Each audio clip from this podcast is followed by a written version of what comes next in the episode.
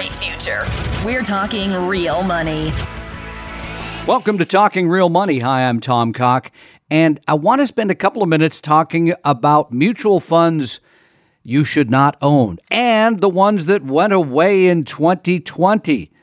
You know, uh, new ideas are investing. It's kind of like new ideas in weight loss. Oh, you're going to hear a ton of them the next month, right? Because all those New Year's resolutions.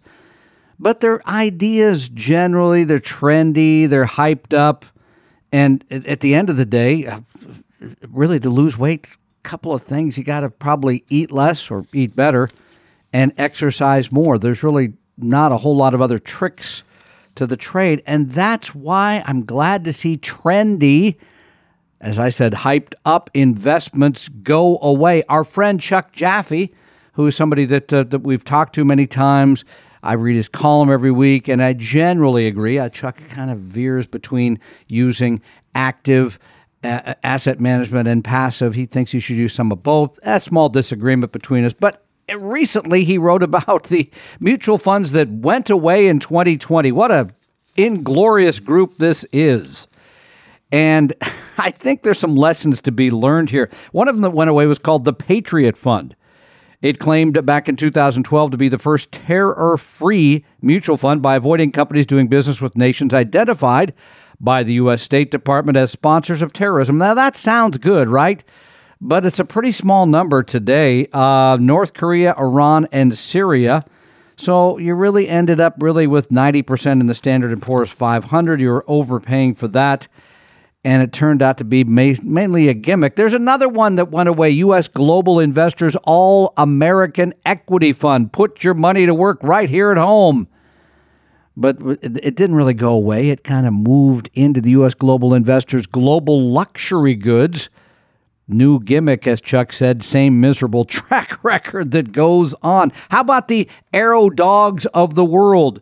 Had a great ticker, Dogs, D O G S. It was all about mean reversion, picking the five worst performing countries from 44 countries in anticipation that those markets would move back towards average, right? Kind of the dogs of the Dow strategy. Pick the worst uh, performers in the Dow Jones Industrial Average, assuming that the next year or so they would be better. Well, the fund has ended up losing about 15% from its inception a few years ago and uh, was put to it, out of its misery back in May. And then uh, this is a strategy that it seems to come up and go away, come up and go away. It's something we've talked about for a long time that we don't like. And uh, here's a series of them the Gotham Master Market Neutral, the Convergence Market Neutral, Invesco All Cap Market Neutral, the Core Market Neutral, and Zacks Market Neutral. And, and these are Chuck's words now. What do you call five dead market neutral funds? A good start but um bum. I, I I couldn't agree with him more. This is a strategy that requires you to be right, you know, when the market's going down, gone down, pardon me, and when the market's gone up. And you got to figure out which way to weight it all. And it, it I just have never seen it work.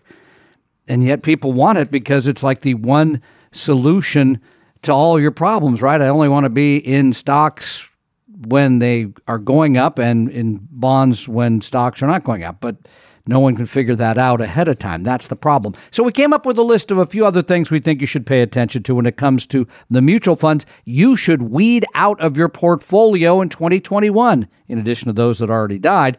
Number one, no commissions. There's no reason to pay a commission to buy a mutual fund anymore. You can find the same fund no load generally, and the ones that are loaded are generally actively managed, and the performance, the track record of active management, a, a, a manager buying and selling stocks, predicting what companies are going to be better than others, what markets is horrendous. And any success they've had can really be chalked up to luck. So, no commissions, none of those alphabet soup funds with ABC at all after them, right? Okay. Then we think strongly that any mutual fund that is buying U.S. stocks should not be more than 0.25% a year in the expense ratio, 25 basis points.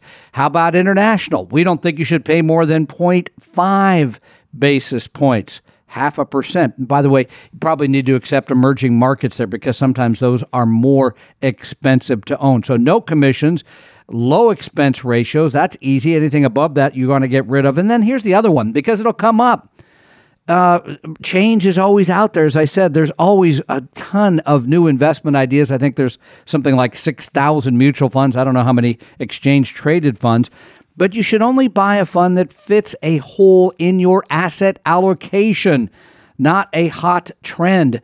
Because I can guarantee you there's going to be a SPAC mutual fund, right? That'll where these companies were able to start trading publicly, even though they didn't go through the vetting process. There'll be more around Bitcoin because the price has gone up. There, there's going to be all these cute, hypey, uh, trendy ideas that's a lot like the weight loss ideas stick to the basics, get rid of the stuff that is seems fun, seems cool, but has not made you money over the long haul. And I want to remind you, by the way, that coming up just oh, five weeks or so from now, maybe six, is Retire Meet America. Wow, some ex- truly outstanding speakers Paul Merriman, David Booth, who co founded Dimensional Funds. Don and I will be speaking. Tons of people on everything from long term care to protecting yourself from people that want to scam you. You can go to Retire Meet. That's two E's and a T.com to register. There's no cost to it all. It's all Zoom, it's all virtual. Retire Meet America coming up February 20th, so it's not that far away. And we'd love to have you join us to pick up all kinds of great information. I'm Tom Cock. Thanks for joining me here on Talking Real Money. Talking Real Money. We you realize that the information provided on Talking Real Money is for educational and hopefully enjoyable purposes only. Providing personalized financial planning or investing advice takes time, so please consult with a really good fee only fiduciary investment, tax, or legal advisor. We know a good one. Investing must always involve risk. In other words, you can and probably will lose money at times.